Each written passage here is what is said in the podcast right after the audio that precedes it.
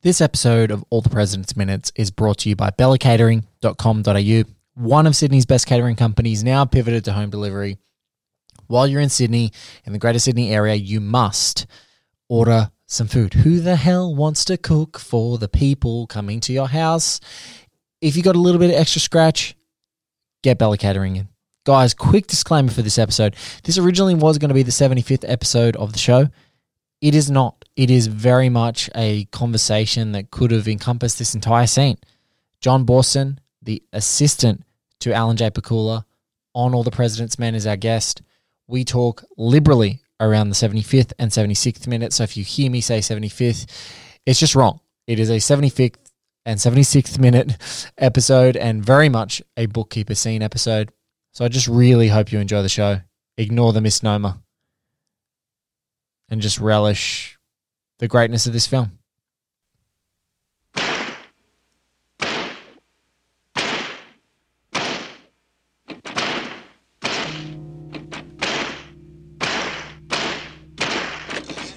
But I, there is a mystery about good acting which I don't even totally understand till this day. And the more I'm involved with actors, the more impressed I am when it happens.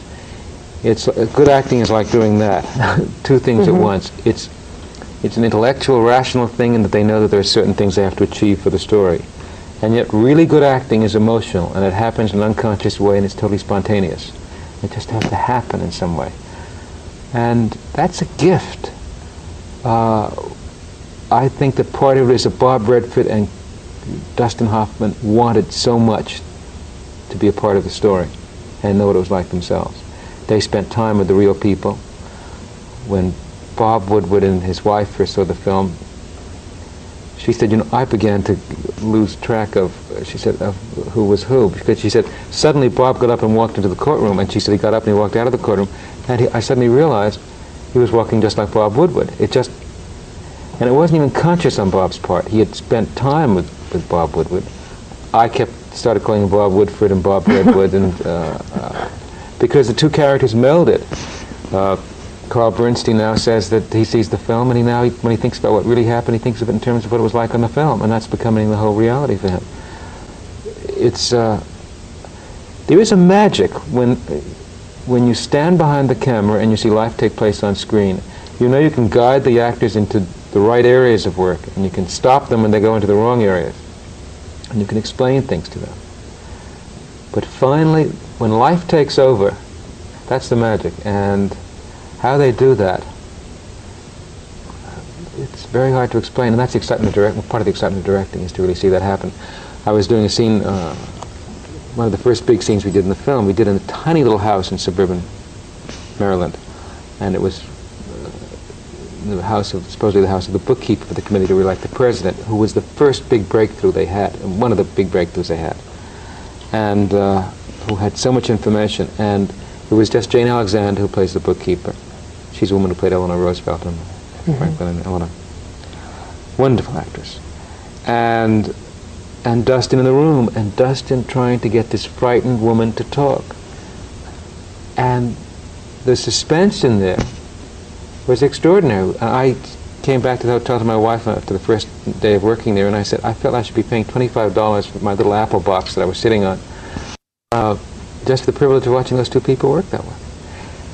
Because you could just feel her terror at telling him those things, and you could feel how much he ached for that story, and the tension of, if I say one wrong word, I'm going to lose her. And every time she said one more thing, he realized how much he knew, how important she was. And if he lost her, he'd never get her back again. He might never get the story. Mm-hmm. And at each point, you realize if they didn't get this, they might not have gotten this afterwards, and this story never would have been told.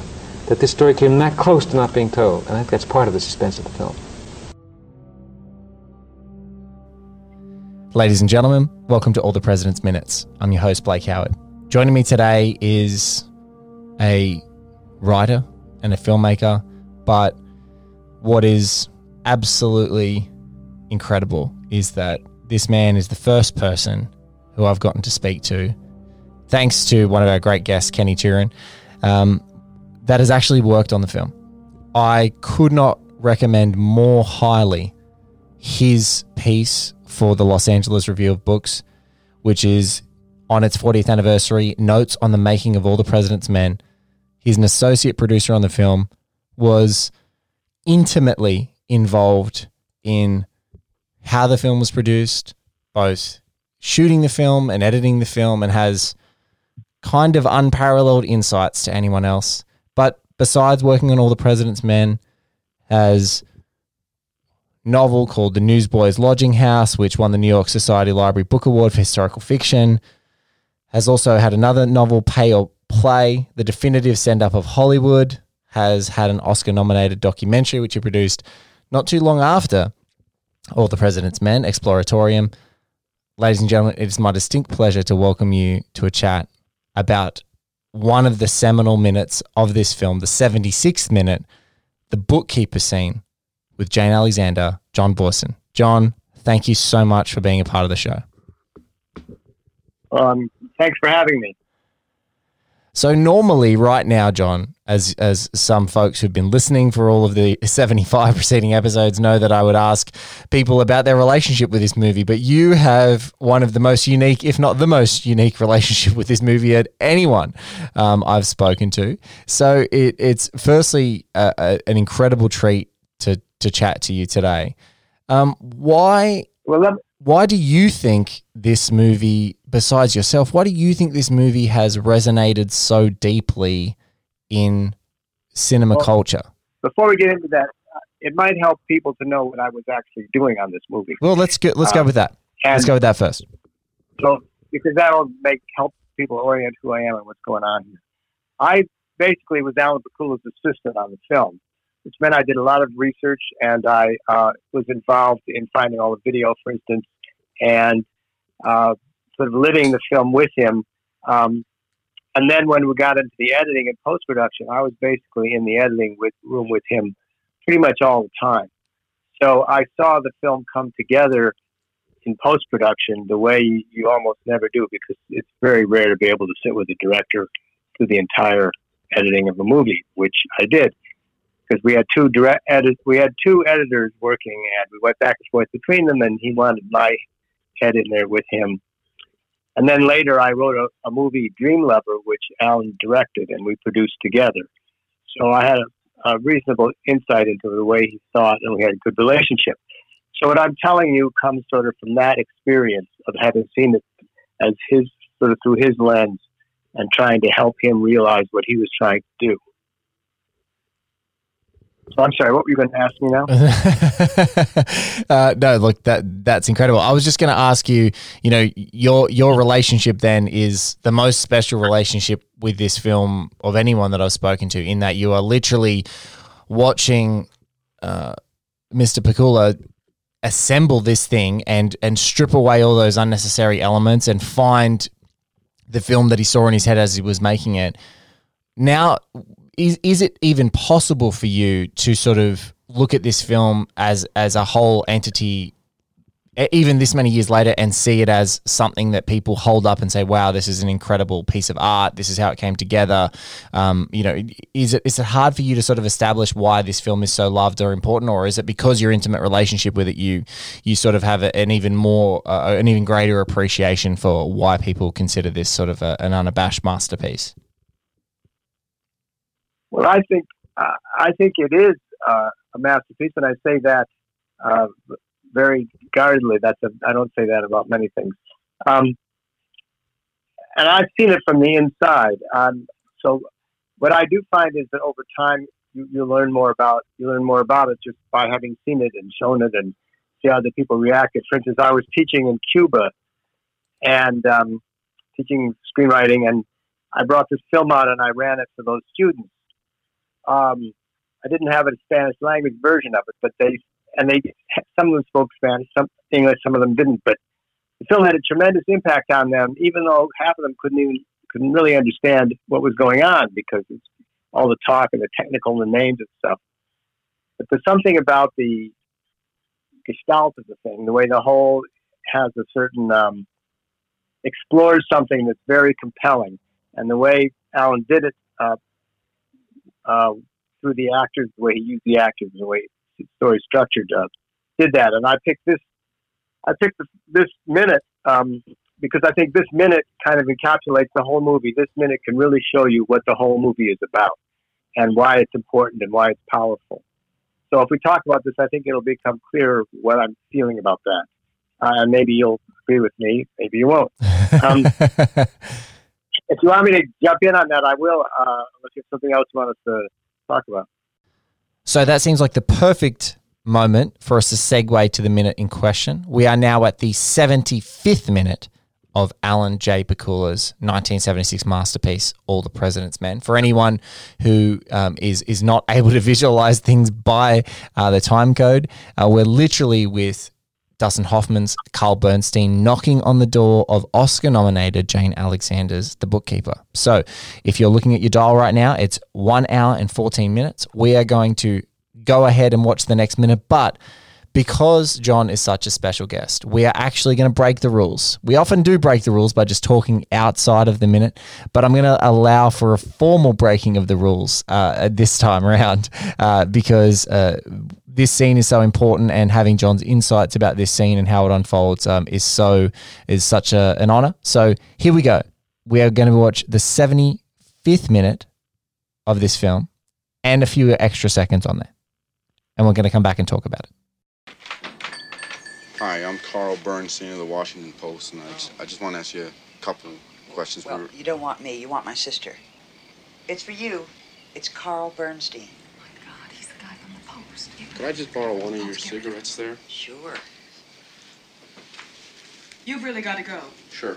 Could I just uh, get a match? I can understand you're being afraid. There's a lot of people up at the committee just like you who wanted to tell the truth, but some people wouldn't listen. Certain people have gone back to the prosecutors and the FBI to give information which they were never asked. You were Hugh Sloan's bookkeeper when he worked for Maurice Stans up at Finance, and we were just wondering if you were promoted to work for Mr. Stans immediately after Mr. Sloan quit, or whether there was some time lapse. I never worked for Sloan or Stans. Uh, can I get you uh, some coffee or something? Yeah, thanks very much.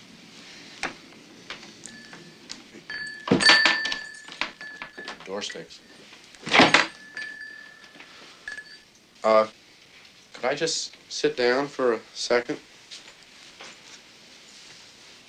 Sure, you can sit down, but I'm not going to tell you anything.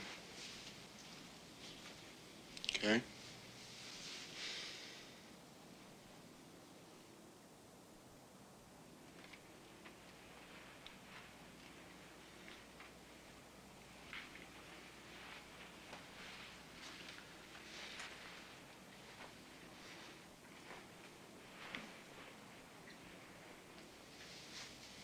I was just curious why you lied just then. Have you been threatened if you tell the truth? All right, so there you are. Okay, so there we are. There we are. Yeah. Okay. In in, in my opinion, um, this is probably the most important minute in the movie. Okay. Uh, and I'll tell you why. Okay. Uh, First of all, um, it's right in the. It's almost exactly mathematically in the middle of the movie. Right. It's a two-hour, twenty-eight minute movie, and that's one fourteen according to my clock. Yes. Um, and it's it's a point where the whole movie kind of shifts. Um, this is the one thing about writing, you know, in general, and, and movies. People talk about three act structure and three acts, but in fact, that's not entirely the most useful way to think about this. Often, uh, there's something that happens right in the middle of the movie, which is completely a game changer and pushes things in another direction. And um, this is one of those movies, even though, yeah, I mean, even though it's all people talking to people. Um, and uh, just to sum it up, what's happened is they've been following various leads and uh, getting kind of nowhere. They have a lot of disparate facts, but they can't do anything with them. And no one will talk to them. And just before this, there's a big sequence where they're looking, uh, where they're checking out. They have a list of all the people who work for the committee to reelect the president, and they're trying to find someone who will talk to them to tell them about the illegal things that were going on there. And nobody will talk to them. And there's 10, 15 minutes of the movie is them driving around and having doors slammed in their faces. It is. It and is. they Ju- go all the way through the list. it is just a chorus of doors slamming in in a variety of different ways, and and people saying, "I will not talk A to you. I will not talk." different ways. Yeah. Yes, yes. Anyway, so and finally, then they get stuck, and then they figure, oh my God, we, we better quit. We're dead. And, and then I think it's Woodward who says, no, we just have to start all over again. Go back to the top of the list. And as they do that, the camera goes up and you're looking at the, until you're an aerial shot of their tiny little car lost in the huge hugeness of Washington. And they're saying to each other, uh, what about the bookkeeper? And uh, Bernstein says, well, I tried her. She never answered anything. And Woodward says, well, maybe we should go back there and try again. So then there's this huge victory scene uh, where you see how dominant and powerful the, the Nixon is while they're trying to write. There's various things happening on TV, and then so this is really their lowest point in the, in the movie until the very end, where they're they're kind of everything is ended and they're stuck, and then uh, he and then he comes and knocks on this door, and this is the scene that unlocks the golden treasures. You know, um, Jane Alexander got nominated for an Oscar for her performance in this movie, and it was because of this scene. And the reason is because really her performance encapsulates what I think this movie is really about. And this scene plays out the whole movie. And by that I mean, um, if you look at the the last ten seconds, the ones that that you like very kindly added on, are silent. But if you look at them in the movie, they're a close up of her. Okay, what's happened is that the uh, what happens in the scene is that her sister answers the door and lets in uh, uh, Bernstein, and she gets and then she sort of helps Bernstein get in the house, and which is what that first thing is about that you that you hear, and what you see on her face is the combination of annoyance at her sister, who's kind of like her uh, conscience, you know, making her do this, and her fear at, at, trying to do this, and the and the emotions on her face about all the reasons she wants to do it and all the reasons she doesn't want to do it play out in that close up, and that's really what this movie is about. I think is what is that process, people talking or not talking, and why. Um, and uh, this this scene is the scene, and then the scene the scene is structured to lay out more and then develop this greater length. It's worth talking about too. Um, it's all the.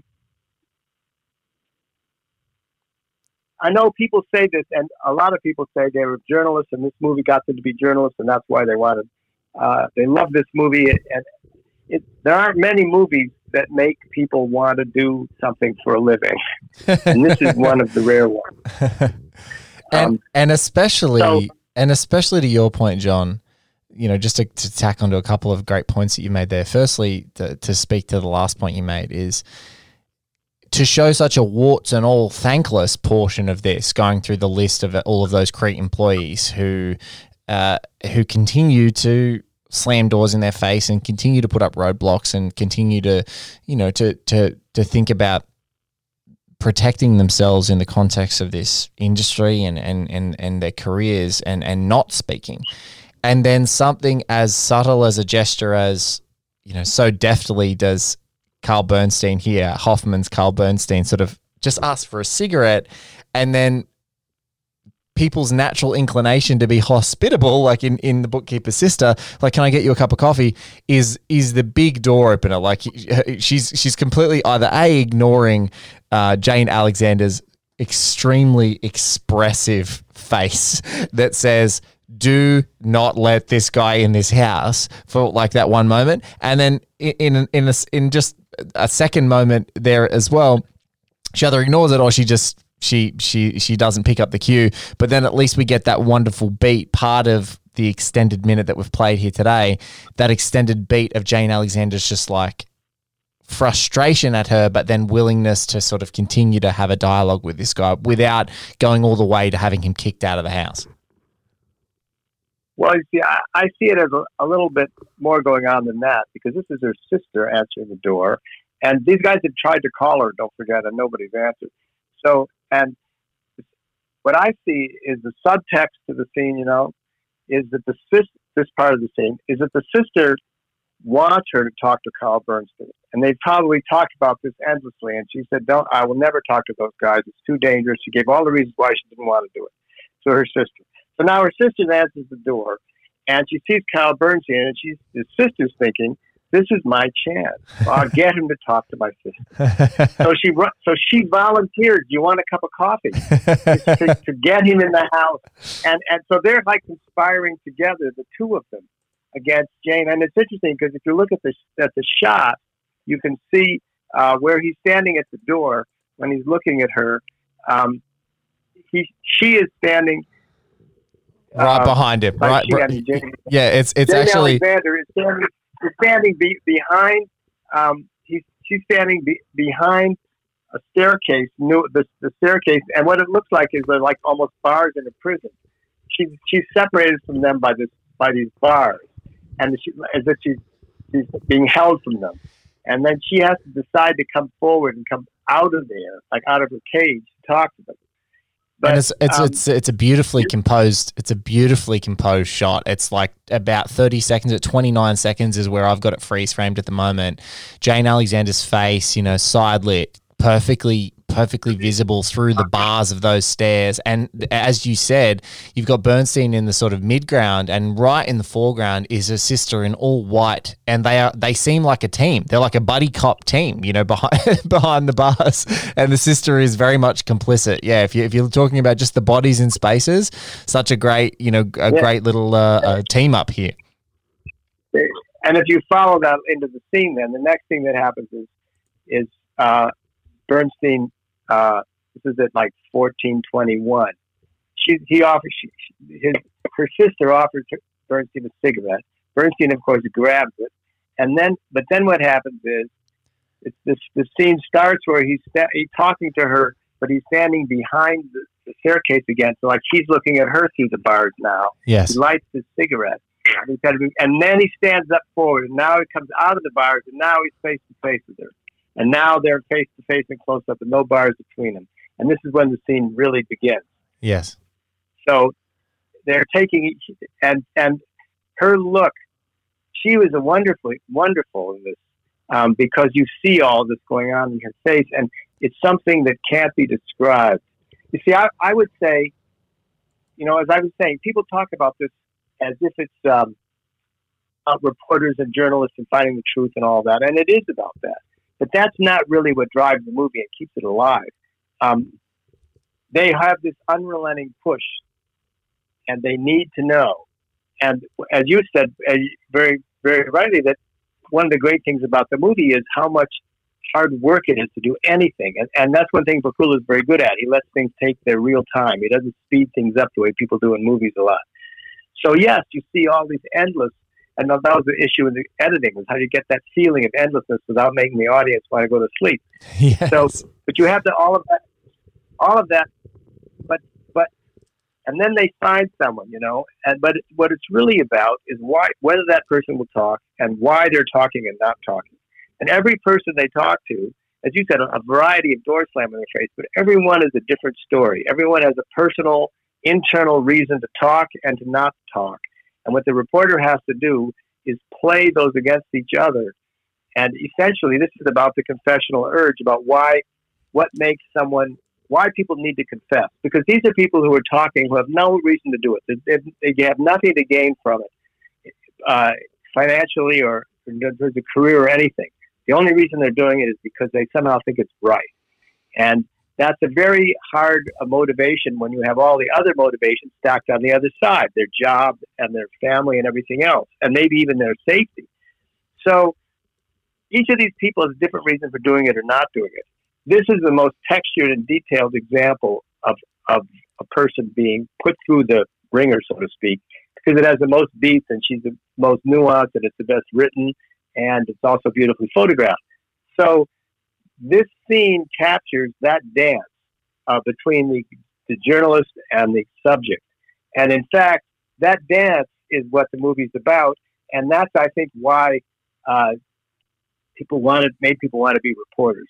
Not so much because of all the digging around smoking cigarettes, but because that moment when they can connect with someone and get them to say something they didn't think they would they wanted to say, but then they realize they kind of have to say. So that's my interpretation of the movie.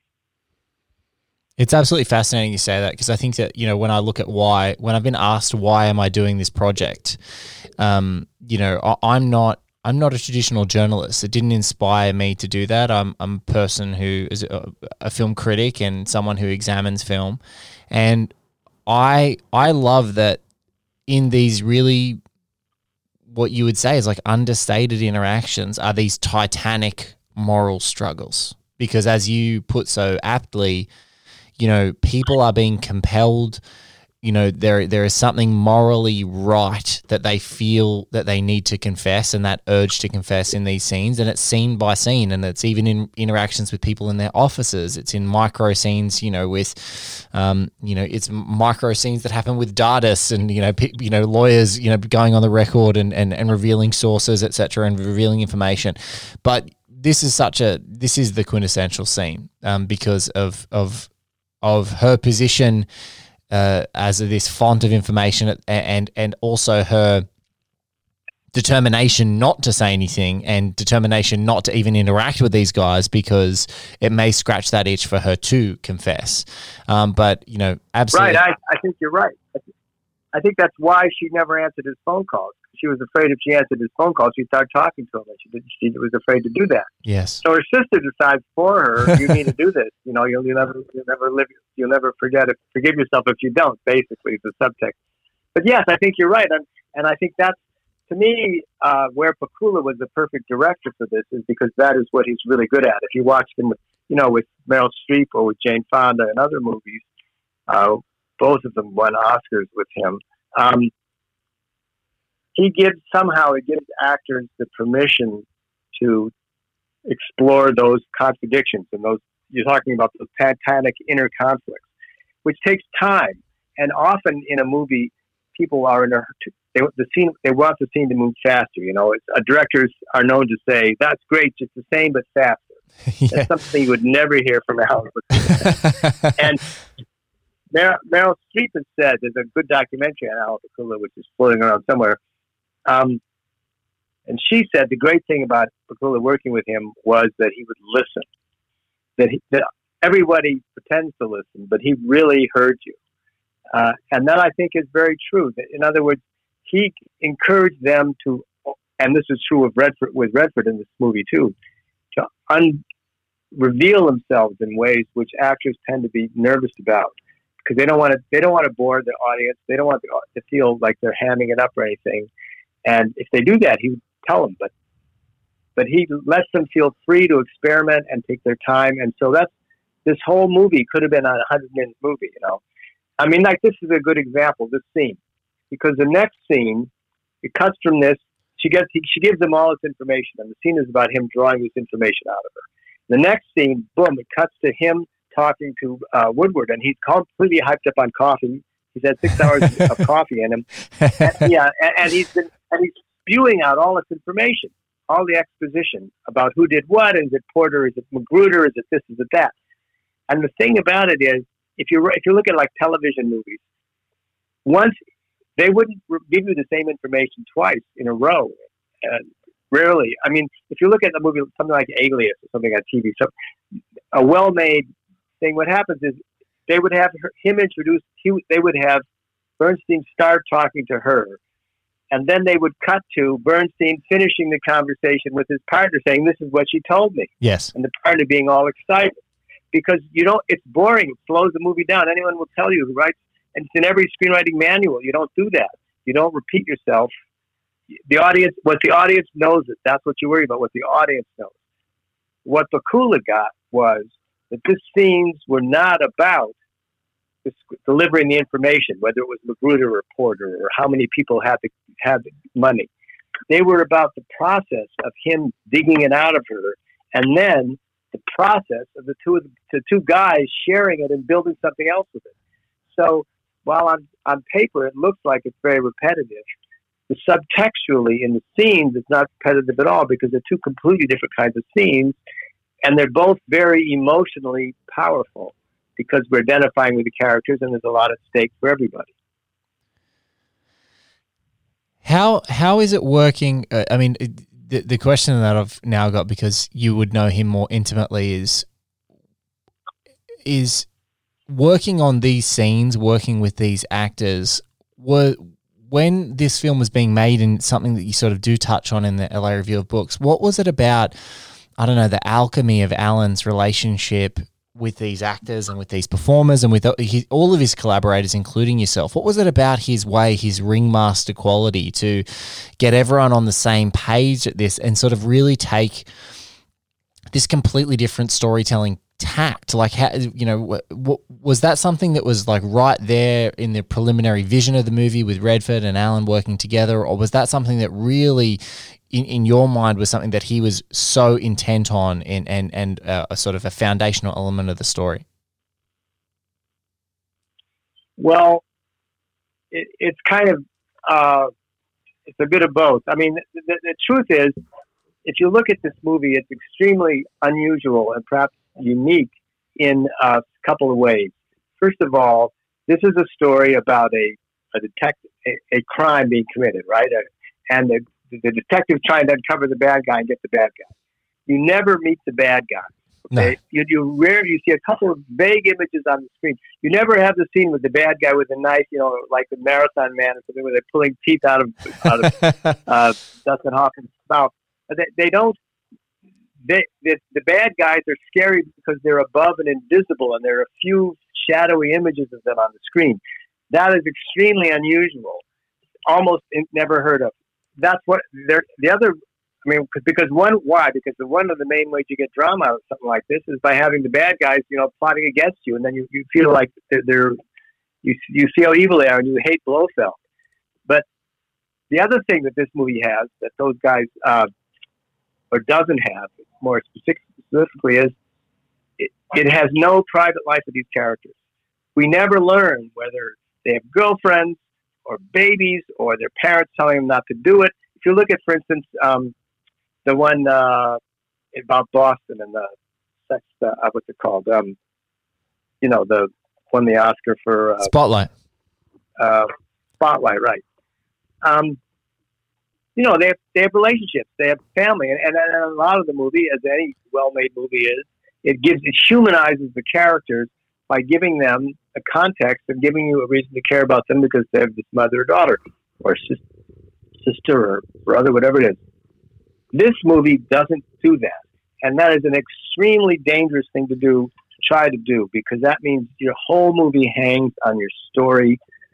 You're not giving the guy a dog. I mean, for instance, in this in this movie, we had a there was concern about that, but we shot some of that stuff. For instance, we had them driving around uh, there's scenes in the movie where they're driving around, uh, looking together, checking out the stuff. Like, for instance, in the bookkeeper in the uh, scenes with uh, the uh, CREEP list tracing down those people. One of those scenes, for instance, was uh, Bob Woodward telling Dustin Hoffman about his childhood because how he became a, an investigative journalist. This was when he was a kid. His mother remarried, and uh, he and his brother, he was upset because he thought he and his brother at Christmas weren't given his presents that were as good as the presents that she gave the kids of the, man she married. She was favoring his kids over her kids. So he confronted his mother, his mother said, no, what are you talking about? So Woodward went out and he priced all the presents that they were given, and he priced all the presents that the other people were given. And he confronted her and said, Look, you see, you were so that kind of story, which he did very well, uh, would give you insight into who he was, right? Yes. Cut it out. We had a scene with uh, Dustin Hoffman, which was at his insistence. Um, he said he needed to have a girlfriend. He needed something personal, right? So uh, they had a scene where, where he was sort of packing up stuff from his girlfriend's apartment. And uh, she's saying, Where are you? I never see you. What's going on? And he sort of blows her off. Um, Gordon Willis, who, by the way, was another completely essential part of this picture. Oh, absolutely. As essential in his way as Redford or Pakula. He knew this wasn't going to be in the movie. That was actually a day that he called in sick. Um, that's that's a great ane- that's a great anecdote. That's the great anecdote in your article in the LAFU book. on the whole on the whole movie. I know, and and in fact, he was right.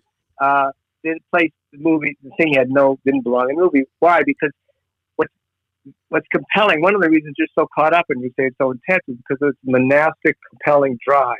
These guys are just doing it. Nothing will stop them. There's nothing outside them. It's just they're locked. They're locked together, you know, in this sort of in the cage together, with with uh, um, with the editors. But the to to break and and that's really unusual. I defy you to name me any other movie that does those two things together, and particularly this last thing. So this was, in a sense, Pakula's vision. Okay, I mean, he didn't write it, uh, but he had to see that there was something there we could make a movie out of, and he had to uh, convince Redford and uh, get the writers to do it. Um, and it's it's funny, you know, you, it's the kind of thing that comes out in the editing more than anything else because you don't know whether something can play, whether something can hold, whether you need something else. And that's why we shot those extra scenes as kind of like band aids. But the movie worked well enough that they just got in the way. Um, There's one. There's Is that one. helpful? that- yeah. Oh, absolutely. I, I think any anyone who is a fan of this movie is um, is relishing this conversation, relishing everything you've got to say about it. Is there there was there's sort of a moment you described in your great piece, which will be linked in the description of this and on our website. Um, but there's a great there's a great sort of moment you said that uh, Alan was in the editing room and you were together and you were editing editing the scenes together and you had these band-aid scenes and there was sort of there was this hesitation like oh my god has this thing worked has has what we've produced in the day to day I, I touched it. um you know Um, where where does that moment Well, come I'll, in I'll, talk. I'll talk about. Yeah, that's a good a good good thing to talk about because it's right in this subject. It's essential to this. Because what happened was uh, he was shooting the movie, you know, and you shoot the movie, and while you're shooting it, the editor is assembling the movie. yes So he has Alan has in his mind what he thinks the movie will look like. This shot will go to this shot, and and and the script looks good and the dailies look good, and you're thinking, oh, this is working really well. But you never really know until you see everything sort of cut together, whether the flow works and whether it adds up. So, and you can't have, don't have time to worry about that when you're making the movie. You got too many other things going on. So finally, when they were just finishing the movie, uh, um, the editor was, you know, had the cut already assembled because he's cutting while while they're shooting the movie. So finally, uh, they ran we ran the finished film, but this is like a long version. This is what the editor puts together. He has to put in everything that's in the script, and you know every beat, and so, because then you start worrying about taking it out. But this is the first rough rough cut. So and it, but everyone was very excited because the acting was so good and images were so great, and we looked at it and uh, particularly Alan, but all of us felt kind of let down because it was very flat. It was sort of dull and plodding, and um, it was not engaging, and, and we couldn't figure out what was wrong. Um, so then we went back and put it on the Steenbeck, you know, which is an editing machine before video. You had yes use these big machines. So, um, and we ran it back. and for folks it wasn't just clicking a mouse it was cutting cutting reels of film Yeah, cutting literally, exactly. right. literally cutting that physically cutting. For for all for all of us now who have the luxury of a Mac and just cut things on an iMovie or even on your phone, you know, the physical cutting you will never appreciate, and this is something that I'm still flabbergasted today. Um, I will never, you, you'd never be able to quantify eh, what an art form it actually is when you're literally cutting the damn thing together. Well, this editor was an artist. Uh, he worked with Sam Peckinpah, one of the great filmmakers of all time, in my opinion. Yes. And for instance, one of the movies they worked on uh, was The Getaway. Um, and uh, Robert L. Wolfe is his name. We've talked about him. Um, Bob Wolfe, right? I believe was, uh, he worked on Straw Dogs, and I believe he also worked on The Getaway. Robert Wolfe, and we it was we had a because of time constraints, we took on a second editor who was also a graduate of Sam Peckinpah, and uh, the two of them were working, and they had very similar styles, and they were very worked very well together. There was never a problem there, but it was just a matter of time because don't forget you physically have to cut the film and you have to cut the soundtrack, and then you have to splice it all together. And when you want to change something, you have to undo everything. So it's not like now we just press a button. Yes. So looking at looking at this film and the soundtrack together, we realized that what Bob Wolfe had done was he had uh, done what, what Sam Peckinpah does. But Sam Peckinpah likes to make his movies with a lot of little cuts because that gives you a visual momentum. Yes. Right? So, and, and and the way you do that is you you you overlap the soundtrack. So when I'm talking to you, my last words are on your face, and then when you talk to me, your last words are on my face. Yes. So, so that's called greasing the cuts. Basically, that means that the soundtrack, the piece of plastic that's the soundtrack, is a is a little different length than the piece of plastic that's the film track, right? Yes. Uh, the film image, because you got don't forget you're working double system here. You got a sound and you got an image. Okay, so and what they done, this is what what a professional guy would do to sort of speed it up, make it professional, make it flow. But in effect, what he done is he taken the conflict out of all these scenes because what what Alan said was, you know, that might work for Sam Peckinpah with greasing the cuts, but he said if I wanted them both to be in the same scene, I'd put them in the same scene. Yes. Alan's way of working was, no, I want. It's about the silences. It's about the moments. It's about what what because the whole point is how hard it is to get this information out, and the tension, the tension in the cut, what between what the person says and what the next person is going to say, is what kind of keeps it going. So he, so Bob went back and he put in all these little spaces, and even though the movie was longer, it felt shorter because emotionally you were being sucked through it. Yes. What and that was an education for me. I was going to say it, it's it's like here's the rule book, and we're going to completely throw it out. We're going to add all the spaces. We're going to do everything that is antithetical to the speed and the motion and the kinetic energy of a Sam Peckinpah movie. You know, uh, you you were spot on. He d- he was on editing departments of The Wild Bunch and The Getaway and Pat Garrett um, and Billy the Kid. Uh, it you know incredible stuff um, uh, to be working on. Um, but yeah, and you, that's clearly. He was also, by the way. Oh no, sorry. Go no, on, please. Yeah, I mean, no, no. I mean that that was so.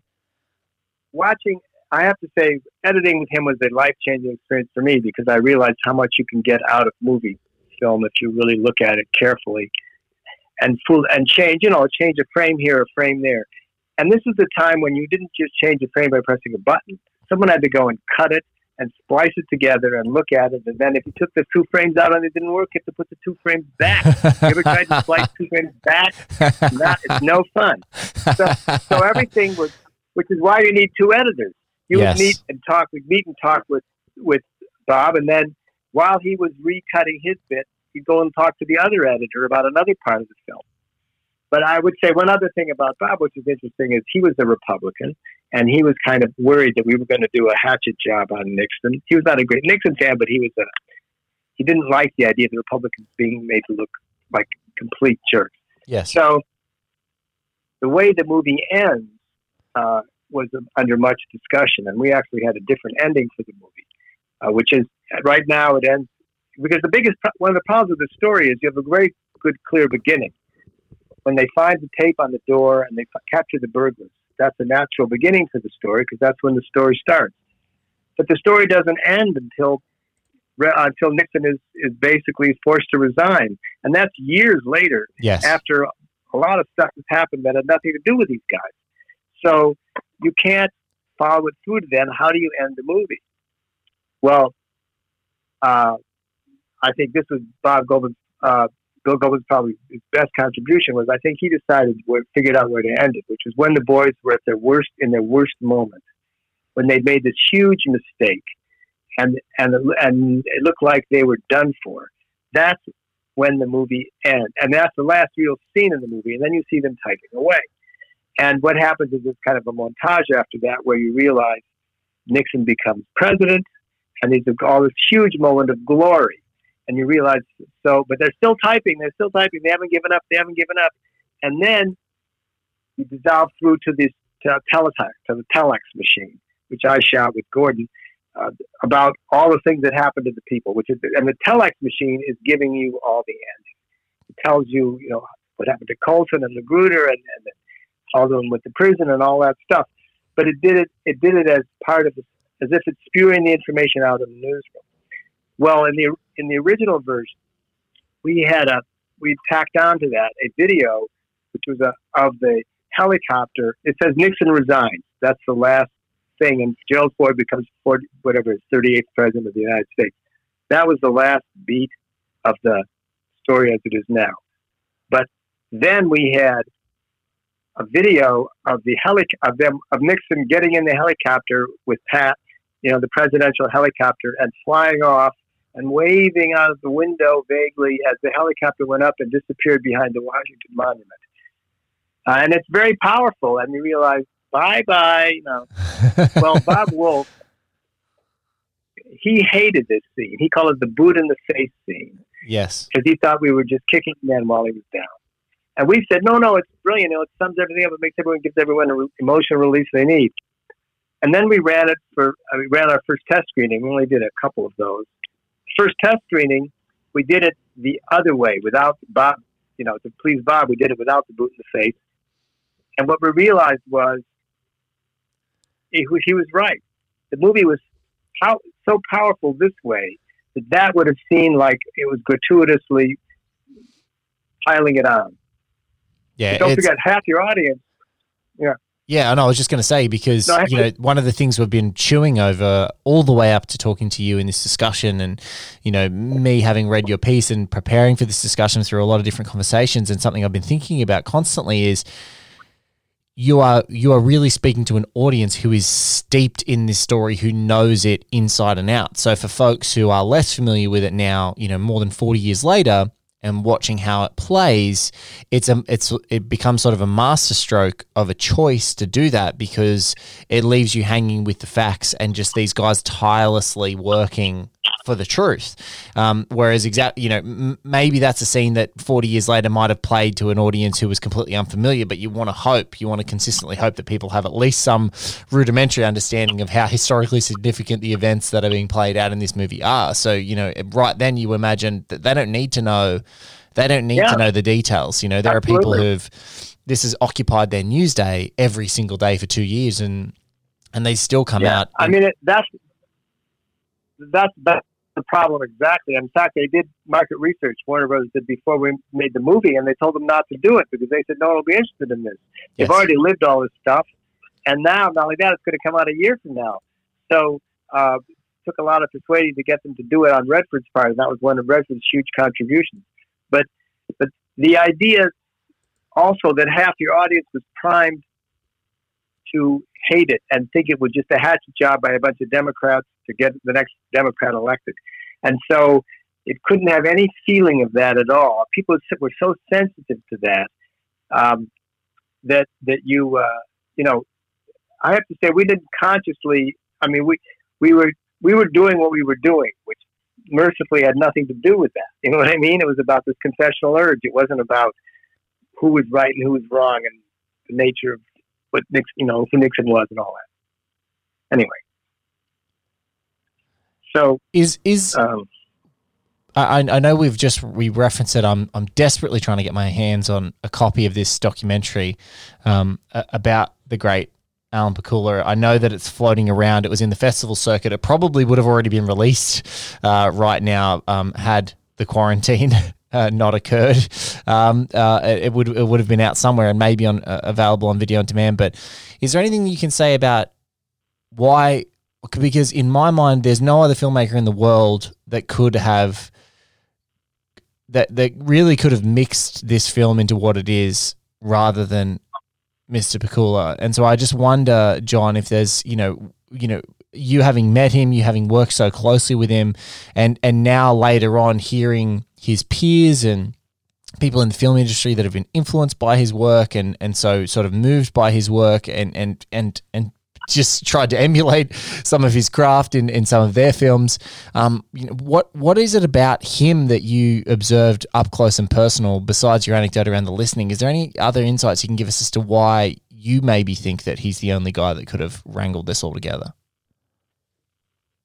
Uh, yeah, um, just uh, uh, just along these lines, when we had that first screening, I've been living with this movie, you know, day and night for months and months and months. Uh, and I, the silence, you know, and all the stuff's coming out, and I realized, wait, there's no heroes here. There's there's no bad guys. There's no all the stuff that you have in a movie that's there. I'm, I'm being really scared. I'm saying, oh my god, what do we do? And and I lean over to him, in this this is in Arizona or something. This is an intellectual movie. I said. He says, yes. He says, don't tell anybody. so th- that was essentially uh, one of the keys to him is that he was very much that way, but that he was also he was that someone could be that smart on the abstract level, uh, but also be that good with actors. Generally, people who are good with actors have a different persona. You know what I mean? They're more touchy feely, they're more emotive, they're more like another actor. Whereas Alan uh, was very formal in a way. I mean, he was very, he never would have no uh, Me Too kind of problems with him at all. He'd run to the other corner of the room if he saw some woman taking aim at him. Um, but and, and it was, but it wasn't just that. It was that he wasn't interested in that stuff in movie making. The other stuff was too complicated and interesting. And if you're talking to Meryl Streep, she has a huge gift. You get, she's giving you a great gift, and you have to figure out what to do with it and help her make it you give you the best possible gift. So I would say the combination of that rigor, the intellectual rigor, and getting the precision with the editing and all of that, and the ability to make a story which is unique in the world by for the reasons that we've said, and to get world class performances from wonderful actors, every single one of them. That each character has a backstory. Each character you feel is a fully inhabited person. Because why? Because Alan took the time with each character and helped them and made them and wouldn't wouldn't settle for anything but that. So, and actors when they talk about working with him tend to get very emotional about uh, how how they how freeing it was. Um, and he, they, his scenes tend to be longer and slower rhythmically, but that doesn't mean that they're slower emotionally because what that space fills in when the scene's working is a kind of emotional intensity, the way you were talking about, which makes that those moments feel full, and you don't want them any less. You know, one of the big tricks directors have to learn how to do is to stretch time, and Alan was very good at that. When we we've just been so, pour, I mean, we've we've just been pouring over a minute of an Oscar nominated performance from Jane Alexander. One thing I want to talk to you because I know that you were in Burbank in the in the Washington Post set and you were on set there. Can you talk about Mr. Jason Robards and being on set with him and you know I, I think it's it's it's hard for any of us to imagine but when you guys are watching assembly cuts of this movie and you're watching it play with audiences did you have a sense then I I, I know that it was so incredibly well received critically at the time and then obviously was Oscar nominated very narrowly beat beaten out um, at, at the end of there by Rocky. Um, but can you talk a little bit about you know watching Robards work and watching these other actors work at the time? Because I, I think that you know one one character that continues to come up in a lot of dialogue about this movie is Jason Robards as Ben Bradlee. Yes, well, you see, I will say to Alan's credit, he was very get this out of the actors is not a group effort. Yes, he does it alone with those guys. So yes. I was not part of any of that. Yes. Once in a while, I would I would be called in if there, if there was a legal problem with the scene, and they needed to make sure that the dialogue was because they say it, they have people saying things, and if we had sometimes it had to be exactly what was in the book, yes. because it was otherwise a legal issue. But there weren't very many of those situations, and so I I I didn't have that. The one person who did have that experience was Karen Wookie, the script supervisor, who uh, was the invisible, you know, fly on the wall writing notes. Um, but no, but I would say J- Jason Robards. Um, actually, the, the, reason originally Redford wanted Hal Ashby to, to uh, direct this movie. Um, it, Robert Redford had the rights to the movie, and the only reason it got made at all was because Robert Redford was such a powerful person, and he thought it was really important to make. Yes, it would never have happened without his pushing against amazing resistance. So, um, he wanted Hal Ashby because he liked he liked what he did uh, with the Last Detail, um, which is a movie uh, which is Jack Nicholson, wasn't it? Yeah. Uh, who Yeah. was, gave a tremendous performance as these these these were police these were uh, A terrific army movie. guys, Terrific sailors, yeah, bringing back of this bad guy. Anyway, but Hal and Hal Ashby had that quality that actors love, but he was also this was the era of, of being drug inflected and, and hippie and cool. So he was that kind of loosey, loose hippie, smart. It's not that he's not smart. It's not that he's not good, but that's his style. That that's who he, that's who he is. And the Washington Post is everyone's wearing khaki pants, and everyone is uh, you know, and, and they all having lunch at Sans Souci, and everything is very proper. And so the idea of this guy invading the Post and sitting around being one of these people was just not going to work. It would have been too uh, difficult. I mean, they, they wouldn't have. Uh, would have been oil and water. That's at least what people were figuring. So, whereas Alan Pakula, who went to Yale and the Hill School before that, uh, and he always wore a blazer and a tie. His idea of rakish was to wear a handkerchief around his neck instead of a necktie. Uh, so, and this is back in the in the seventies when you know people were seriously wild and crazy. Um, so anyway, so he he fit in perfectly with those people, and he probably knew them already socially, one way or another. So, so um, that was uh, um, I don't know where I was going with this, but but um, we always talk. I'm sorry. I oh no, no, no that's okay. No, no, we're just we're just talking about um, working with actors and watching Robards and, and oh, how oh, and oh, how, it's about Jason Robards. Right, Jason Robards versus uh, Ben Bradlee. Right. So, uh, I think uh, uh, I, I don't. Uh, I, I didn't. I mean, I thought he was doing fine. I didn't think. I didn't get that sense of being blown away the way I did when I saw Jane Alexander. He was doing a brilliant job of capturing what that man was. But see, one of the things Redford did for this was, I mean, Pakula did was Redford originally wanted to do a verite movie like The Last Detail is, is sort of in that style. Um, whereas, uh, uh, you know, like a cinema verite, yes, yes, handheld, push film, grainy. Um, and he, he was going to dye his hair and all of that and, and look and just in, in, disappear into the movie. And Alan said, no, you don't want to do that. He said, what Hollywood does is it takes the normal and it sort of makes it into something special. You know, it, it, transcends the, the normative.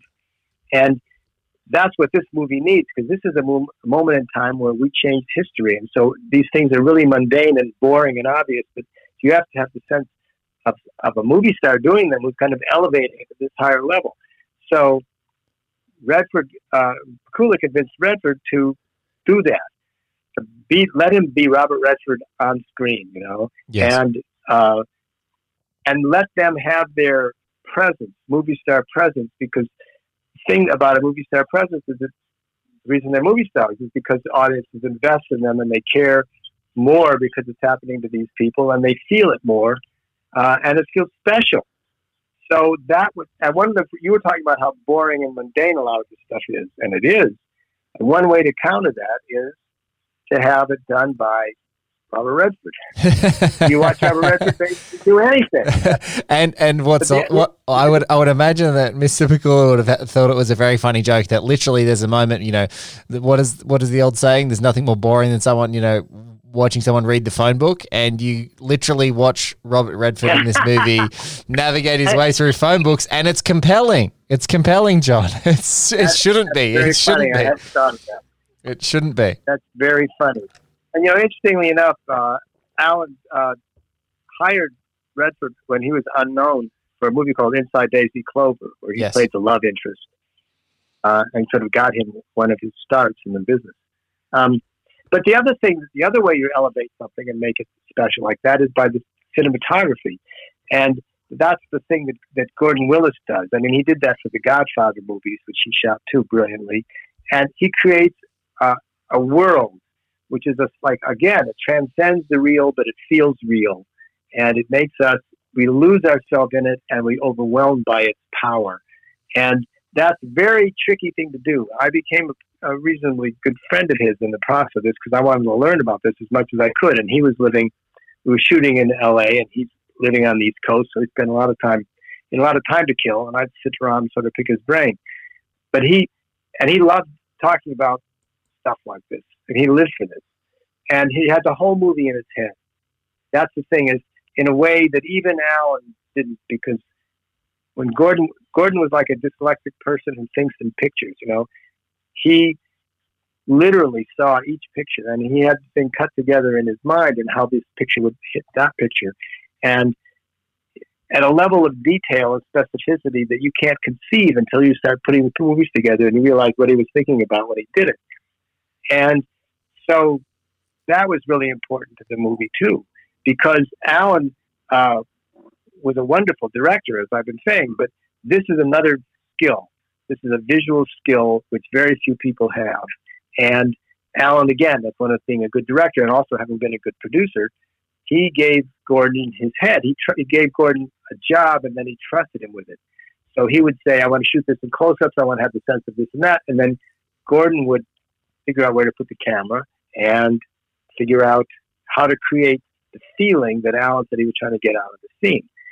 So, um, and uh, that's so one of the things that's brilliant about this movie, and I think to compare it with Spotlight, if you don't mind, which is a fine film, but I don't think, you know, we're talking about something else here.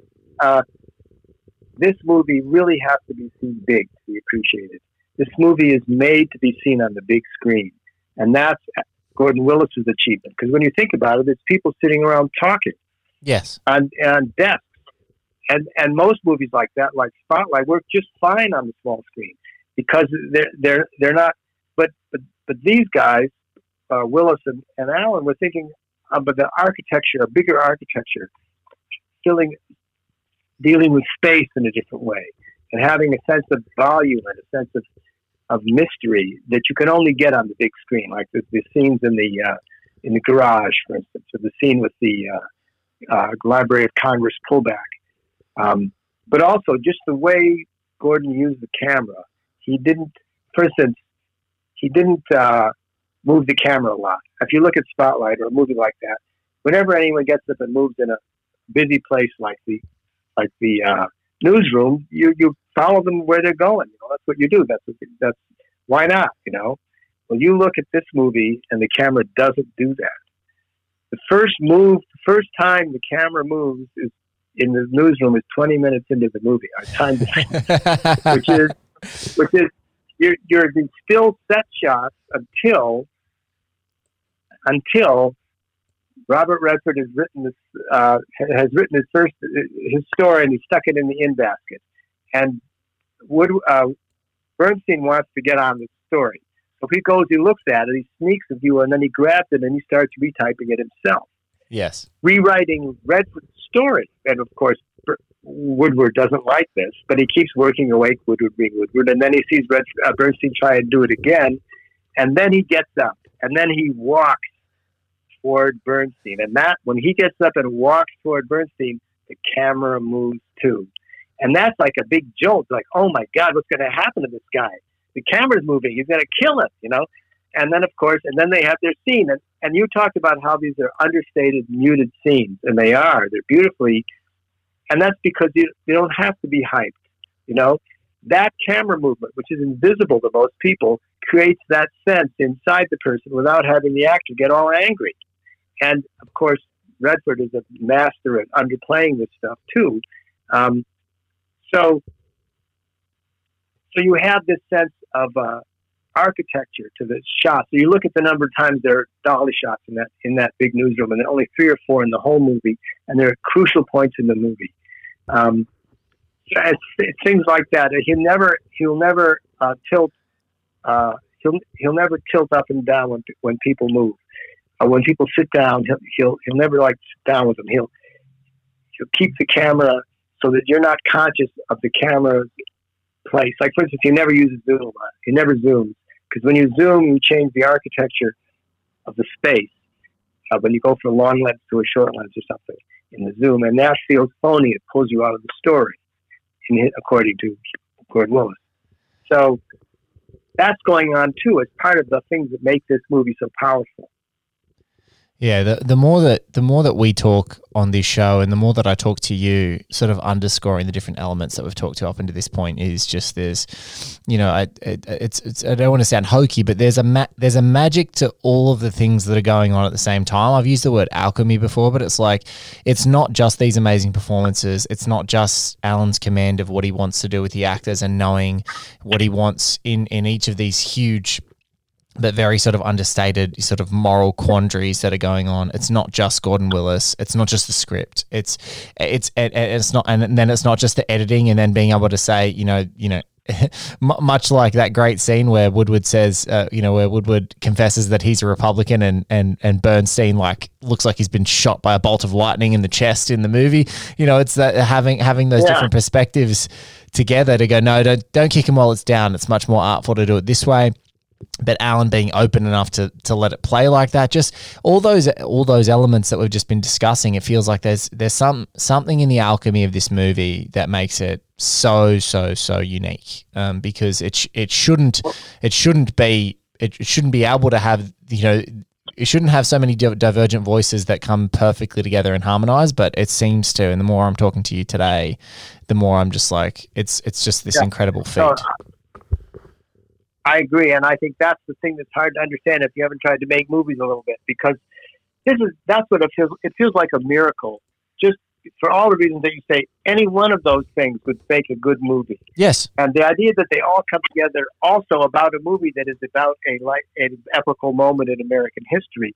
On top of all that, is uh, just the chances of having all of that come together. The number of things that can go wrong to keep that from happening is mind-boggling. And the more and the more movies you work on, the more you, re- you feel as things go wrong, and you see things that almost work. And you see this and that.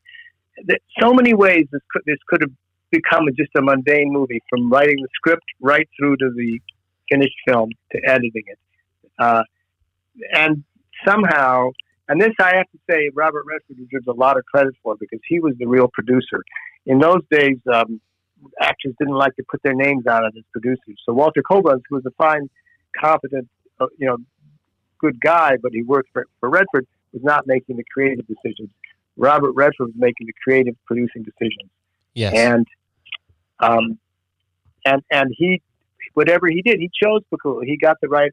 Uh, he got the other actors. He got and, and he got uh, the screen right, the screenplay right was a huge, huge battle too. A battle so bad that even though uh, Bill Goldman won the Oscar for the screenplay, he still uh, it. He still doesn't like to think about it. no, no. I bet it's it's just like that great throwaway line in your piece um, from Hoffman. Like, look at all the work we're doing, and this guy's still going to get the envelope. I love that. I, I love I love I love that. That's such an industry. It's one of the coolest industry lines in your piece around. Look at this work we're doing. This guy's still going to get the envelope it's very very cool. Well, anyway, I, I so I felt very lucky to be part of it. Of course, when I'm that young and starting like that, you don't realize how unusual, really unusual it is. Uh, and they aren't all going to be like that. You know, you sort of think they all are, and then of course they aren't. But well, it's a once in a lifetime opportunity. Well, this this was a once in a lifetime conversation on this show, John. So I just wanted to, while while we're still on air, thank you so wholeheartedly for joining me today to break the rules on this minute and, and dissect it and to hear your sort of first person experiences and, and then now, you know, being able to go back and reflect um, with the sort of like the hindsight of 2020 vision and, and, and talking about how that alchemy is such a, a thing that is rare um, and and so so rarely brilliant about this movie. I just want to say thank you so much for your insights. Thank you for sharing. And I think if anyone who um, has been enjoying this show along the way uh, is going to relish uh, relish hearing your your take. But uh, it's just a real pleasure to chat to you today, and I just want to say thank you so much. Well, thank you for making it possible. Kenny Turan, the incredibly iconic former LA Times film critic, thank you so much for making the introductions that made this show happen. Uh, I'm, I'm just floored by your generosity. Thank you, Justin Chang, Kenny's mentee, uh, protege, and now graduating into the master, killing it at LA Times. Um, thank you, Justin, for being A, a part of the show, and B, introducing me to the icon. John Boorstin, what an amazing, just what an amazing man, what an amazing insight, what an unbelievable behind the scenes glance we get at just how this incredible, really explosive and powerful and just unbelievable film was made. Thank you so much for listening to All the President's Minutes. This has been one of our favorites to produce for you. It's one of my favorites personally to host and one of my favorite conversations in any of the One Hit Minute productions. A real treat. I hope you enjoyed it. We have so many more wonderful interviews and so many more wonderful guests coming. Uh, thank you so much for listening. OneHitMinute.com at One Blake Minute on socials. We'll catch you on the next episode coming very, very soon.